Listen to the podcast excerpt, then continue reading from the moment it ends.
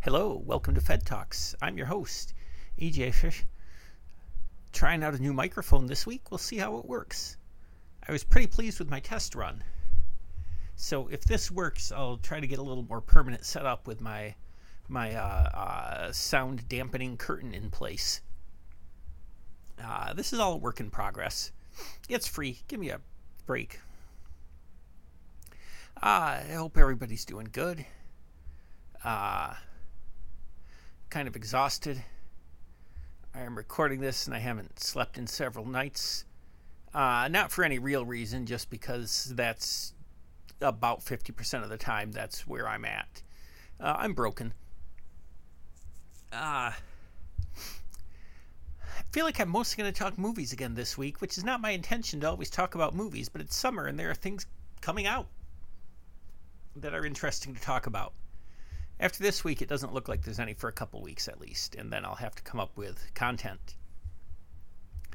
Uh, for, first, uh, I, a couple things I forgot to mention last week when I was very excited about Doctor Strange in the Multiverse of Madness.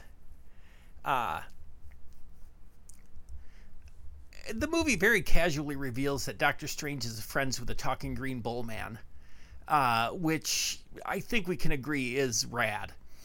Uh, there is no explanation given for his presence or what he is. Uh, I remember from comics that his name is Rintrah, and I don't remember anything else about him. And I certainly didn't know he was in the movie, even though you can apparently see him in a, in the trailer. Uh, I must have blocked it out because why would the giant green talking bull man uh, get to a movie before the X Men? I mean, there've been 10 X Men movies. You know what I mean. An official continuity movie. Point is, Rintrah is kind of great. Uh, and he gives me hopes that Thor's Space Horse friend, uh, Beta Ray Bill, will be in the next Thor movie. Uh, fingers crossed on that. But uh, one thing that is is interesting about Rintrah, and uh, uh, Summer pointed this out, is he's one of the maybe ten characters who gets a uh, like a, a, full credit at the end of the movie when they show the character and the actor's name. And everybody else who gets one of those screens is either a major player or somebody who is returning from another Mar- another Marvel movie. So, like uh, uh, Michael Stuhlbarg only has the one scene, but he's reprising his character. So from the first Doctor Strange. So obviously he gets a he gets his own card. But Rintrah, who I would have assumed was 100% CG. Uh, boy, the sound spiked on that. I apologize. I'm still learning how to talk into this new microphone. Uh, but I would have assumed Rintrah was 100% CG, but he has his own credit. He actually shares a screen with another very minor character, but that character actually has lines and gets a really gnarly death scene. So they kind of earned it. But Rintrah just speaks, I think, once and writhes in pain at one point. Uh, but also, I have absolutely no doubt that within two years, gonna, he's going to have his own show on Disney Plus, and he'll be my favorite character. Uh, this is a pro Rintrah podcast. Uh, sound is spiking again. I apologize. Maybe I just get so excited talking about Rintrah. Uh, another, th- and now we're into we're into spoiler territory if you have not yet seen the movie. Uh, but uh, Wanda of the Avengers movies and you know WandaVision is basically the villain, and that's kind of a big move. You know, especially after she had this really emotional arc on the show, and partly, I mean, she, it's the most sympathetic villain villain reason possible. Uh and I sort of like the way it, it, makes it clear how powerful she is compared to Doctor Strange and literally everybody else who uses magic, which is to say, way more. Uh, but I don't think this is the end of her story. I do think that she sort of needed a full villain turn just as a. Uh, you know, she did enslave and torture an entire town, even if it was unwillingly. Uh, that's kind of a villain move. Um, but here, here's my pitch for what you do with Wanda after this. We, we let her rest for a bit. and then when they finally get around to their X Men movie, she is the motivation for it. Uh, it's why they. We, It's it was established in the show. She's a mutant. She's the only mutant we've seen. Uh, this is why Professor X and Magneto come out of come out of the shadows. Uh, Magneto wants to exploit her. Professor X wants to uh, teach her to control her powers uh, from the mutant aspect, not from the magic aspect, which would be kind of interesting, and have her be the focus of that. Uh, I think that would be interesting and something they really haven't done because she was introduced as an X Men villain and then kind of never returned to the X Men again. Uh, so I think that would be cool. That's a thing I'd like to see. That's my pitch. And here's the. I'm getting a little more in the weeds here, but uh, you've already done this uh, the story now about a woman with infinite power who abuses it and pays the price, which means you don't have to do Dark Phoenix. They've tried to do it twice in the movies, in uh, X3: The Last Stand and in Dark Phoenix, and both times it was bad. Partly because it was half-assed in both cases, but also the original story, which has its moments, has not aged well. And every time somebody points out how, how weak the movies are, you know, where where uh, Jean Grey uh, dies when Wolverine jabs her with a syringe, uh, and it lacks the majesty of the comics. And you know, she dies in that version of the story in the comics, she gets shot with a gun. Like, it's, it's, it's in that sense, it's not better. But by doing that storyline with Scarlet Witch before introducing the X Men, you don't even have to do that story anymore. They could do something new. I like that idea. You maybe even use her as a, uh, if they end up doing an Avengers versus X Men kind of thing, uh, and have her as sort of the, uh, sort of the focus there. Uh, there's a lot of cool things they could do with her, and I have no doubt that they will. I don't think that was the uh, ignominious end of somebody who's been in a bunch of movies and possibly has played their character for more screen time than any of the other Marvel actors. Just because, she, you know, she did a nine episode TV show and she's in almost every scene of it. Um, it seems possible. You know, I, I'm not going to start measuring screen time, but she's up there. Anyway, Doctor Strange is rad. That's my thoughts. I want to see more Rintrah. Uh, I think Scarlet Witch should be a motivating factor for the X Men when they are introduced, uh, and that's that's my feelings on Doctor Strange. I'll probably talk about Doctor Strange again. That guy's great.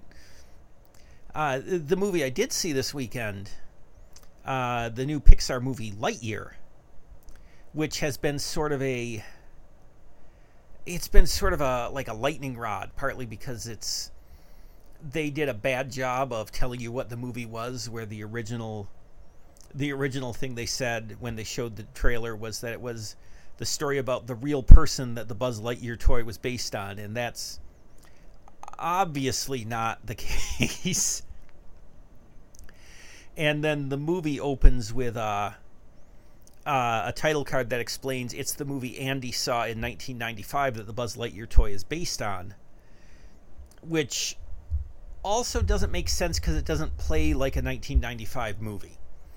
Uh, you would not have seen time dilation in a in a, a 1995 blockbuster. That was that's a very post Inception thing. And in fact, what they should have done was say it was the big screen reboot of the classic Buzz Lightyear cartoon show, because it's got all these like he only has sort of the realistic version of what you think of as Buzz Lightyear's uh, spacesuit at the very end, and like the things that are really key to the Toy Story character, like the wings and that little light up laser on his arm, just show up at the end, which makes it feel more like what they really are, which is shout outs to a thing you remember. But, you know, those wouldn't have been the. Like, if you made a toy based on this movie uh, that would not be the focus of the toy because it's just sort of a they're just sort of little side things in the movie. But the point is, the movie's real good. I had a great time. Uh, it's yeah, it's perplexing how they couldn't just explain, hey, you know that Buzz Lightyear toy? Here's a movie about Buzz Lightyear, the man. Uh, it's, you know, when Pixar hits, they hit, man. Uh, and it's, there's a weirdly negative reaction to it, and I know not everything hits for everybody, and part of it's a bad bad faith thing about Tim Allen not being the voice, uh, and a lot of that's political too. Uh, because they are, you know, they cast Chris Chris Evans instead, who is sort of a uh, outspokenly liberal in his politics, whereas Tim Allen is, uh, what do you call, kind of a turd. But also, Tim Allen is a 70 year old man whose range as an actor is uh, decidedly more limited. Uh, Chris Evans works a million times better in the context of this movie. Uh, but it's, it's I, I genuinely loved it. It made me cry. It's been a while since a Pixar movie made me out and out cry.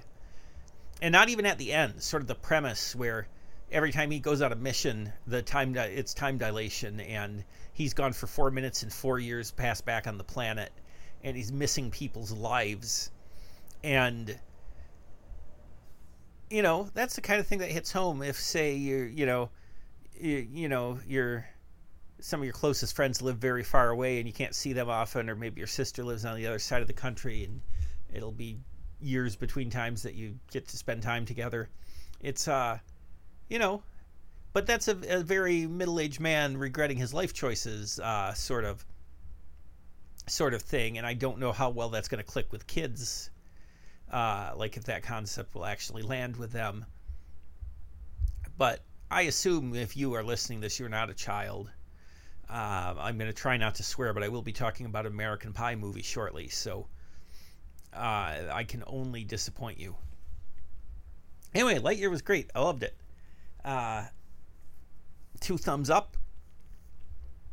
Uh, apparently, a bit of a box office disappointment, but it's also the highest opening for an animated movie since 2019. And you will remember what happened in 2020, uh, which is to say, the world broke uh, but possibly even more,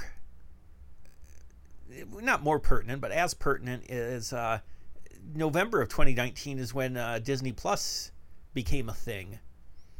And that, I mean, the last three Pixar movies came out straight to Disney Plus. So you can see, especially if you have a family, you don't want to risk COVID, and also it's a lot cheaper to just catch it on Disney Plus, which now streams things pretty quickly after their theatrical window. It's a different world. You're not gonna you're not gonna have uh, an animated Disney movie open to ninety million dollars. I don't think, because I think now you've taught families to just wait, and it'll be cheaper to to watch it at home. But I could be wrong because I I don't know anything, guys. I'm trying my best. Uh, I was going to complain about Tim Allen in general. He was just being an ass on Twitter. Uh, but, you know, this is the dude who has said before that he should be allowed to say the N word. He doesn't want to say it, but he should be allowed to say it. Which, for one thing, means he wants to say it. For another thing, he's allowed. There's just consequences. There's no there's no governing body preventing him from saying it. Uh, it would be bad for his career and possibly he might get punched, but there's no law against it. But you already know this. You're not. You're not. You, you the Fed Talks listener, is not uh, is not thinking to yourself, "Yeah, I should be able to say the N word." No, none of us should. I mean, again, we're all allowed to. We shouldn't be saying it. Don't say it. Come on, man. Stop it. So it's not really worth it. And then I wanted to uh, I was going to talk about Top Gun Maverick and how I'm, but I, I'm so I'm so tired today. I want to be enthusiastic. It's been a long couple days. Uh, it's weird how a lot of a lot of podcasts now are are talking about Maverick and very enthusiastic. Even the ones who usually kind of see through, uh, you know, past the surface and, uh, you know, it's this is no less manipulative and no no more skillfully done than the first one which I think in 2022 almost all of us would watch and go, and and uh, you know you would watch it and go, yeah, this was. It's hard to believe people people really fell for this. You know this.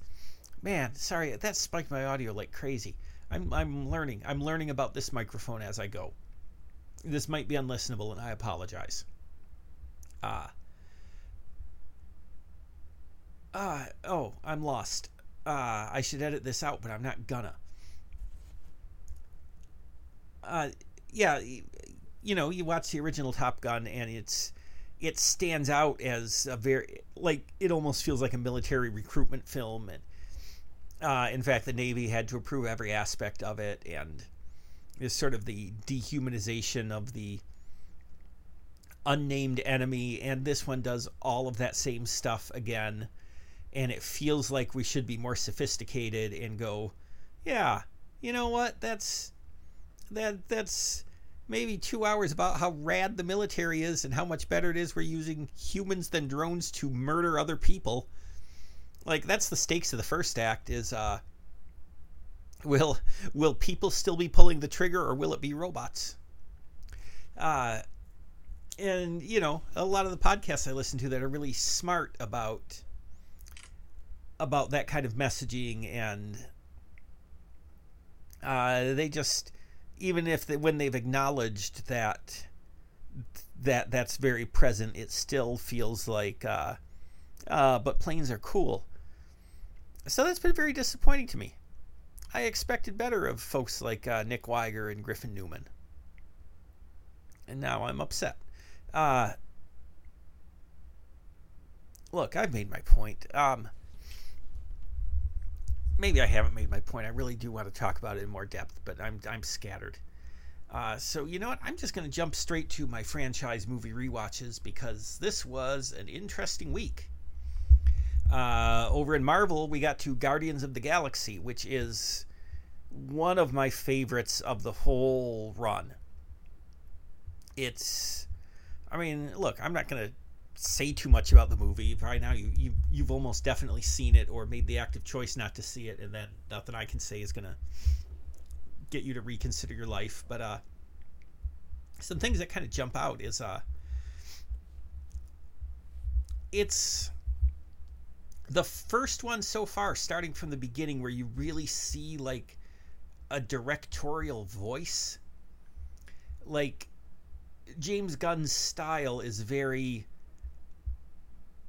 is very prevalent here. Like, if somebody else directed Thor, it would probably look pretty similar to the movie that exists because they're playing with an existing template and uh, James Gunn goes a little wild and makes choices we haven't really seen and it's it's so it's so colorful and uh, he sort of maintained control of the final cut by like the fight scenes always have like there's like a story to the fight where there are items you have to keep track of and uh and uh like jokes that run through them so you can't just re you know the studio can't re-edit a fight scene to make it longer or bigger or whatever because it it, it would cease making sense and that seems like such a like a big shot move and that was literally the third movie he had directed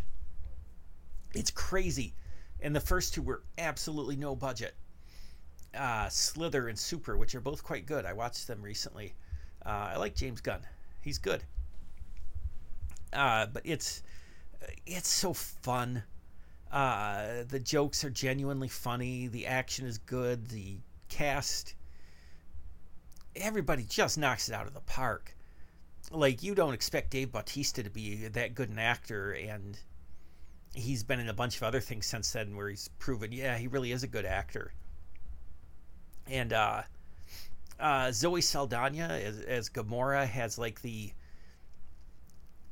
I don't want to say a thankless role because it's it's it's a good part, but of all all the major characters, it's like she has the least she has the least of a game. There's not like a like a funny thing that defines her uh, like with everybody else and she ends up carrying a lot of the emotional weight of the movie in some fairly difficult prosthetics, I would imagine. It just kills it. Uh, I think that's easy to overlook because, uh, like Drax and Rocket and Groot are so extreme and have such a clearly identifiable funny thing about them. Uh, and but yeah, she's amazing. The whole the whole cast and like even in the small roles, you got Glenn Close and John C. Reilly and Peter Serafinowicz, and uh, a lot of times they talk about uh, like how a Marvel movie wasted somebody on a small role, uh, you know, can't bring them back for something more. And I mean that's that's true, but you also don't want to you don't want to cast badly and just you know you don't want to go well we might want John C. Reilly for something else down the line. It's like when these movies when these movies really work it's when they it, it's when they go for broke. Like yeah Glenn Close is going to have a couple lines and a crazy haircut and every time she's on screen it's going to be like oh man that's Glenn Close. She's the leader of the Nova Corps. Uh and I the the collector Benicio del Toro, which is such a weird performance, but by his standards, it's like really a toned down performance if you compare it to almost everything else he's ever done. Uh, his assistant, the lady with red skin who tries to steal an infinity infinity uh, stone, is the lead on the current HBO show Minx. Uh, which I think is cool, and it haunted me when Minx started airing that I didn't know why she looked familiar. And if they had just painted her red, it probably would have clicked. Um, it's great. The emotions are, are all in the right place.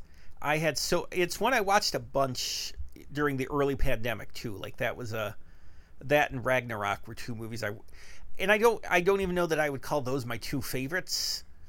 It's very possible that they are, but you know, the HBO Perry Mason isn't my favorite show of all time, but I watched it 50 times during the first six months of lockdown. Uh, my brain wasn't working right. I can't account for what I watched and rewatched. Uh, but it's definitely one of the movies I've seen most. Uh, and I love it. I am excited to. Uh, we're getting to two in a month, month and a half or so. And uh, next year, three comes out new, more Guardians stuff, which has an increasingly wild cast with every reveal. So I'm, I'm uh, right now. Uh, Borat's daughter from the second Borat and Mateo from Superstore are both in the cast, and I I just want to watch those people interact with Drax. Um, this is the movie that sort of lays out what the Infinity Stones are after they've been referenced previously, uh, and most of it is about the Power Stone. Uh, we also established at the end of the Dark World that the the ether was the Reality Stone, somehow having lost its physical shape, but they somehow fixed it off screen and gave it to the collector. That was never really established. Uh, exactly how that happened. But so at this point, we've seen four of the stones, but two of them have not been revealed as stones. The uh, the Tesseract from Avengers and Captain America is the Space Stone, and at this point in the movies, Odin has that, and Loki's scepter has the Mind Stone, which is in Shield's possession. I think uh, they might have. Yeah, no, I think Shield has it. Uh, I don't think they came right out and said it, but that would seem to be where it would go. So we'll we still got two stones we haven't even seen. Uh, and one of them we really don't see until the movie that's all about the stones. Uh, anyway, that's. Oh, and the other uh, minor thing I obsess with on the Marvel movies is when they give the comic creators credit. And by this point, we're now fully entrenched in the in the people who did related or comics that informed the movie are firmly entrenched in the credits and many of the Guardians have individual creator credits because they're newer and trackable. And uh, it's very exciting to me every time Rocket is in a movie because he was co-created by uh, Keith Giffen, who I've talked about here before. He's like my favorite comics creator, and I like to think he gets a lot of money from any movie where Rocket appears. I know they're not great on the royalties, but he is an entirely original character as opposed to being derived from an existing character. So let's hope he gets a paycheck. Also, he is credited in the Joker movie, despite only ever having done one story in which the Joker appears in his entire career. And while I didn't see the Joker movie, the the Keith Giffen story has the Joker stealing a tank and driving through the suburbs. So I don't think that's in the Joaquin Phoenix movie. Uh, apparently, they a character in the movie has the same name as a character he put in a Doctor Fate story, so that's why he's credited in a movie that made a billion dollars worldwide. So anyway, my hope is my hope is Keith Giffen is swimming Scrooge McDuck like in a bin of money. Uh, next week it's Age of Ultron, which is a movie about which my feelings are mixed, and it'll be interesting to rewatch. It's got some good stuff, but it's got some bad stuff. Um, uh, over in James Bond, I watched The Man with the Golden Gun, which is, by a lot of people's standards, the worst in the entire series. And I will say this it's not good. Uh, it is extremely watchable. Like I never checked out the way I sort of do with uh, with with some of the even the Sean Connery movies. Uh, you know, I never checked out the way I did Thunderball or Doctor No, where I'm like, I was I was having fun watching it, even while recognizing how how deeply flawed it is.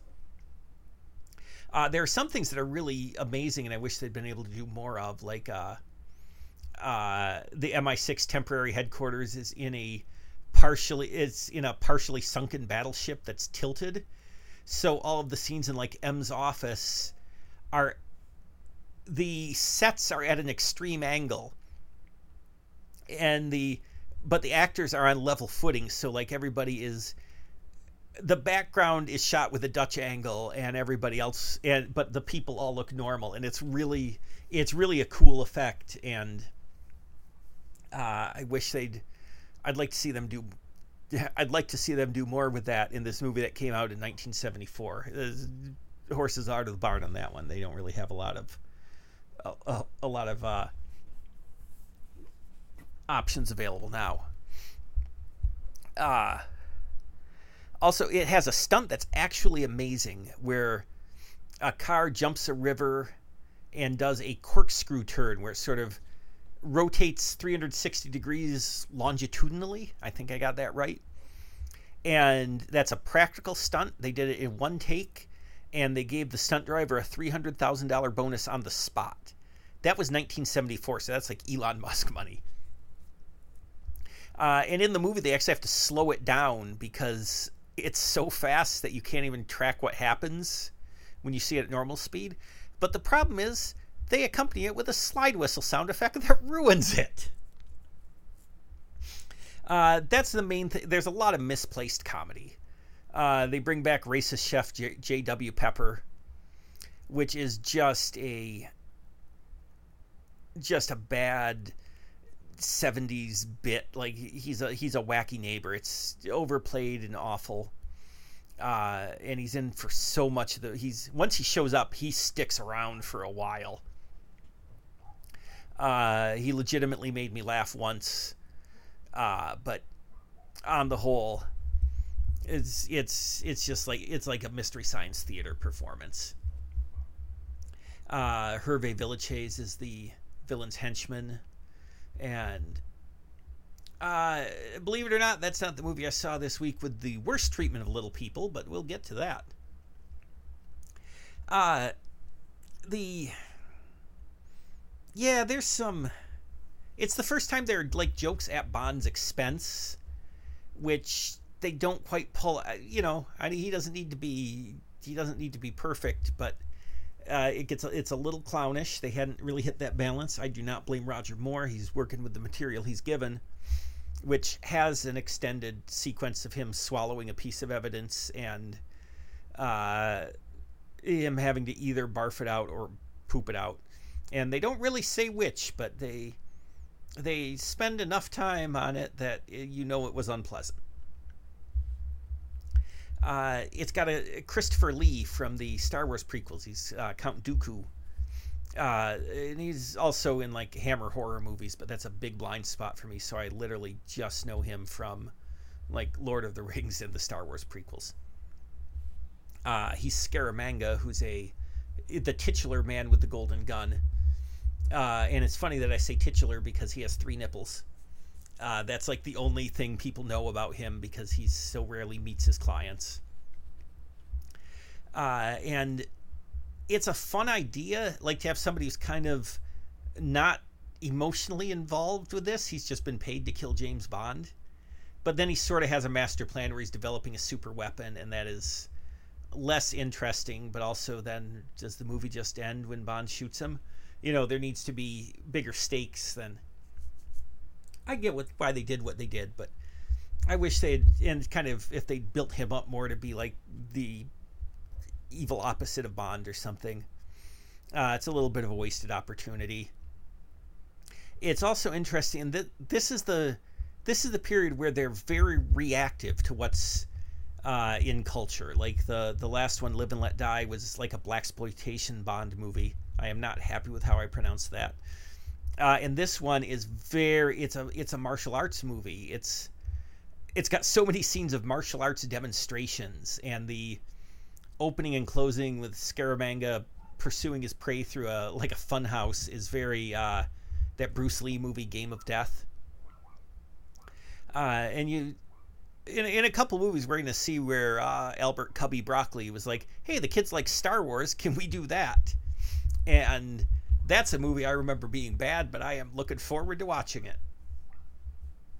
Uh, it's it's got some kind of dodgy performances, but uh, also if, if Scaramanga is famous as being a man with a golden gun, anytime you see him playing with a stack of golden office supplies and seemingly clipping them together, don't don't just let that pass he does that because he assembled like his gun is made of a cigarette lighter and a, a, pen and eh, you know he just starts assembling it right in front of somebody and they his famous golden gun they know of that but like oh he must just like also having golden things in his pocket that he can screw into one another. Uh it also the opening theme is bad uh, because they're very married to using the title of the movie as the title of the song, and there's only so much you can do with that. But the end theme is absolutely deranged. Uh, it's it's almost like a '90s tell the plot of the movie in a rap song thing. Uh, and it is it, it mentions James Bond by name, and I just the last lines of this song, which I'm not going to try to sing but I would like to point out that despite the wildly disparate number of syllables in each line, uh, still sticks to a strict AAAA rhyme scheme. so the song and hence the movie ends with the lines If you want to get rid of someone, the man with the golden gun, he'll get it done. He'll shoot everyone with his golden gun. oh, it's so awesome. I watched it like 10 times. I posted on my social media if you want to check it out. It's very funny. Uh, also, a thing I hadn't mentioned before is every Bond movie ends with saying James Bond will return in, and then it gives the name of the movie. And my cousin Tom pointed out how wild it is that they they had the name of the next movie locked and loaded already. Like, there's no they don't do that now. It just says James Bond will return. They don't know what it's going to be called. You know, even Marvel, who have about as uh, well honed a machine as anybody in the business, ends with Doctor Strange will return. They're not telling you Doctor Strange will return and Doctor Strange will return in Rintrah's birthday party. Uh, and I so it'll be interesting to see when they stop calling their shots like that, and it'll make me sad when it happens. Uh, next week is The Spy Who Loved Me, which I remember being the best Roger Moore movie, but I don't remember anything about it. I'm really excited to watch it. I have not seen the Roger Moore movies very often because I kind of. The early Sean Connery movies get real boring, so it's hard, always hard to keep a rewatch going. Yeah, Thunderball, this is on you. Uh, and that brings us to the fifth installment in American Pie, the second in the American Pie Presents series. American Pie presents The Naked Mile.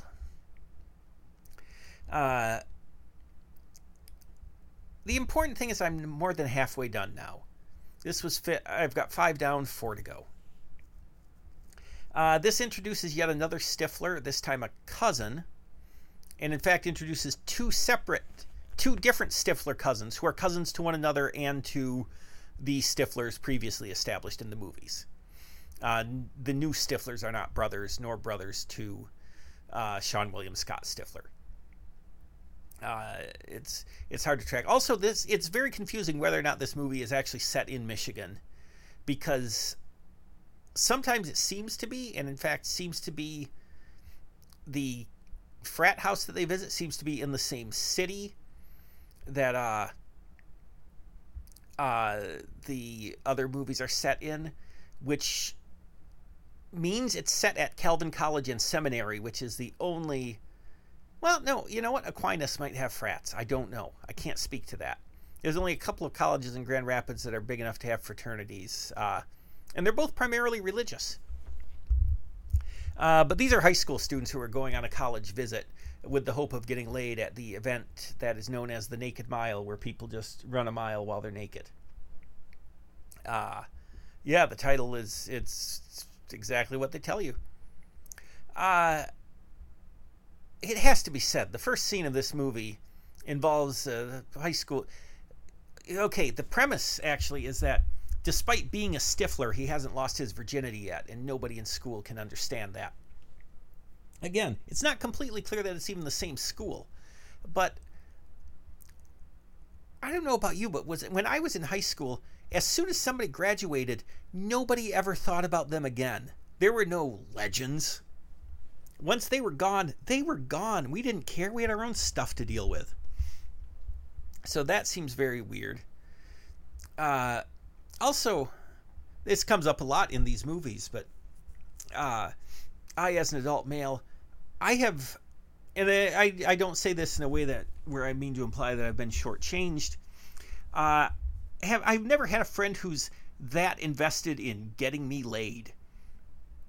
Like I have never had somebody announce that to me, like that was going to be what they do, uh, because we're normal.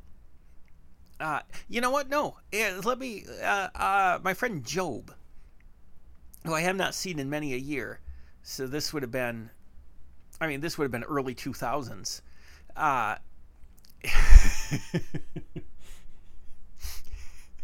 how much of this could I say without making absolutely clear who Job is for anybody who wants to look into it a little bit?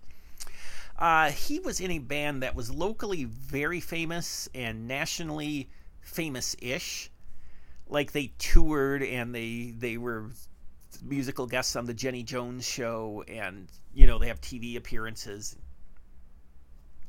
Uh you know, I kind of met them when they were sort of winding down because they were getting into their their 30s and needed, you know, couldn't live on a bus for much longer, and they were looking into careers. Uh, but it like well known enough locally that it was sort of a uh, when people knew who I was friends with, it was it was sort of a big deal. And I was only vaguely familiar with the band because a girl I liked was very into them. Uh, which is nothing against their band. I enjoy them. Uh, but there was a time they've. I think it was uh, Job's last show before he was going to move. So it's like, and like the whole band plays like two shows a year now, where it's everybody. They come from all corners. Uh, I'll just keep giving details so eventually you figure out I'm talking about domestic problems. Uh, but I remember Job proudly telling me at the beginning of a show, "Dude, I'm gonna get you laid." I'm like, I, I don't. I've I've seen what you do with your life, Job. I don't think that. Uh, I don't think any of that. I don't think that seems like it can be a positive experience for me. And his approach to that, and keep in mind, this was at a show where he is in the band, is uh like I think it was between sets. He told some women who were standing near me, "Hey, you met my friend EJ, he's in the band. and then walk away. and leave me facing people with this obvious lie because the band had been performing and I was not among them. I was in the audience like everybody else. And what was I to say? Like, well, yeah, well, actually, I write the songs. Oh, yeah, which songs did you write? Uh, the one they just sang, which is about Andy's dad. it was so dumb. It was so half-assed and so dumb. Uh, and it was funnier than anything in American Pie that presents the Naked Mile. Uh, the first scene involves a young, young Stifler going to great lengths to masturbate when his family is out. Uh, and having been young myself, I will tell you look, don't go. If you want to get some furtive masturbating in there, don't don't use a room on the ground floor which has windows on all sides and a door accessing the outside. You are just asking to be discovered. And that's what happens. And then uh, at the worst possible moment, and his grandmother dies because he ejaculates on her. I, I didn't make that up. Uh, but he's so horny because his girlfriend won't have sex. It's like the presents movies are generally less misogynistic than the real movies, uh, which is not to say that they're great. But uh, his girlfriend's not ready, but she tells him he can have a hall pass for the Naked Mile, and then these high school guys are just hanging out at a college. There's a very long scene where they play football against little people, which is appalling. Uh, they use the M word quite a lot, which I guess in 2006 was not widely accepted as a slur. Uh, they use a couple other things that definitely were slurs back then, but they say them a bunch. Uh, and also the you know it's part of the joke that they're you know they're weird and gross. It's it's real bad. Uh, they beat them at football though. The little people just clean up. Like the the actors they have are actually super good at stunts. Um, and you know, it's just a, it's a lot of non. There's, they they take boner pills thinking they're ecstasy. Uh, there's a contest over who can spray semen the farthest.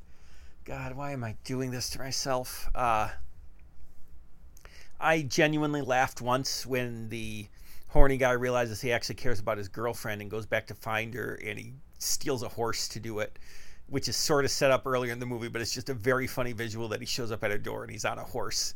And horses have not been referenced for about 45 minutes of movie time by this point. Uh, I laughed at that.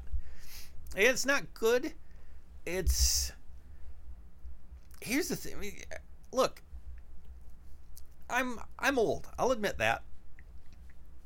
Uh, but there are times there are the in the in the titular hee hee naked mile there are so many boobs on screen and i spent a lot of that time playing zelda on the switch and just sort of listening to the movie uh, which surprised me uh, given what i know of myself but i think i've grown up and i've matured and uh,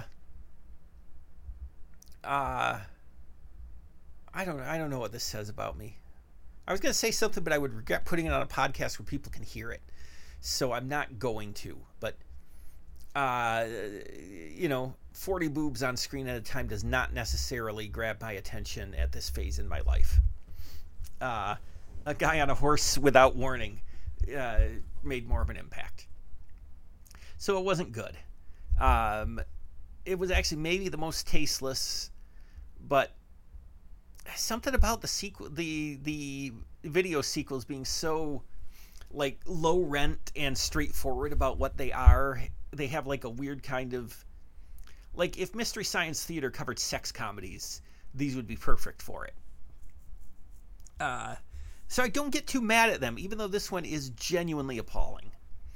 But the real question is would I watch this over the fifth film in Zack Snyder's filmography? which, as it turns out, is Sucker Punch. Uh, Sucker Punch is mostly forgotten. It's it's it's bad. It's sort of exploitation masquerading as feminism, and it has some weird things to say about sexual assault. And even though Jon Hamm and and a uh, very new to working in acting, Oscar Isaac are in it. It's it's truly terrible. It's shockingly bad. I think it's really sort of morally upsetting in a lot of ways. Like I don't think it means to be. I think Zack Snyder doesn't think a lot of things out in favor of how cool they look. But I do feel like this movie postulates that uh, if you're being sexually assaulted, at least you can have a fun adventure in your head while it's happening to dissociate. So when it comes down to uh, American Pie: The Naked Mile, a movie that opens with a high school boy killing his grandmother with his semen, or Sucker Punch. I'm gonna watch The Naked Mile every time, man. The score is now two to three. Zack Snyder's still got the lead, but we're heading into the DC part of his career, and uh, uh, things aren't looking good for the Z-Man. Uh, God, this episode went real long. I apologize. I hope you enjoyed it at least. Um, uh, shoot, uh, Tees by Summer. It's my sponsor. It's the best T-shirts on on the internet. Uh, I was wearing my Ape Hive shirt, which is my website with the logo that was designed by Summer, and somebody complimented my shirt and asked me what it is, and I told them about Tees by Summer rather than about my website, because look, I know where the talent is. I'm I'm, I'm only going to talk up a product I believe in, and that product ain't me. Um, this episode is running so long, I don't want to. Uh, it's just gonna be a short. It's Tees by Summer's the best. Buy something, tell me bought it, and I'll talk about you on the next episode, provided I don't go long again. I'll talk about you at some point. I'll say nice things. Let me make that clear. Buy something, tell me you bought it. Cool. We're gonna we're gonna sing your praises. Teesbysummer.com, the best. Uh, that's it. You can follow me on uh, Twitter at EJ Instagram at EJ underscore Fettis, uh, where I post things like the Man with the Golden Gun closing theme, which is worth it all by itself. Uh, FedTalks at yahoo.com. You can email me there. Uh, I forget to check that a lot because nobody emails me. But if you email me, I'll start checking it and people will thank you. I guess. I don't know, man. Uh, I'll be back next week um, with uh, who knows what I'll be talking about. But my my franchise re-watches have will be uh, Age of Ultron, The Spy Who Loved Me, and American Pie presents Beta House. Uh, which is the frat. The, there's some carryover because that's the frat where this movie is set. So uh, continuity. Um, I wish I didn't know any of this. Uh, thanks for listening. Have a good week. Bye. Fed Talks is a Full Boys production. Wah, wah, wah, wah.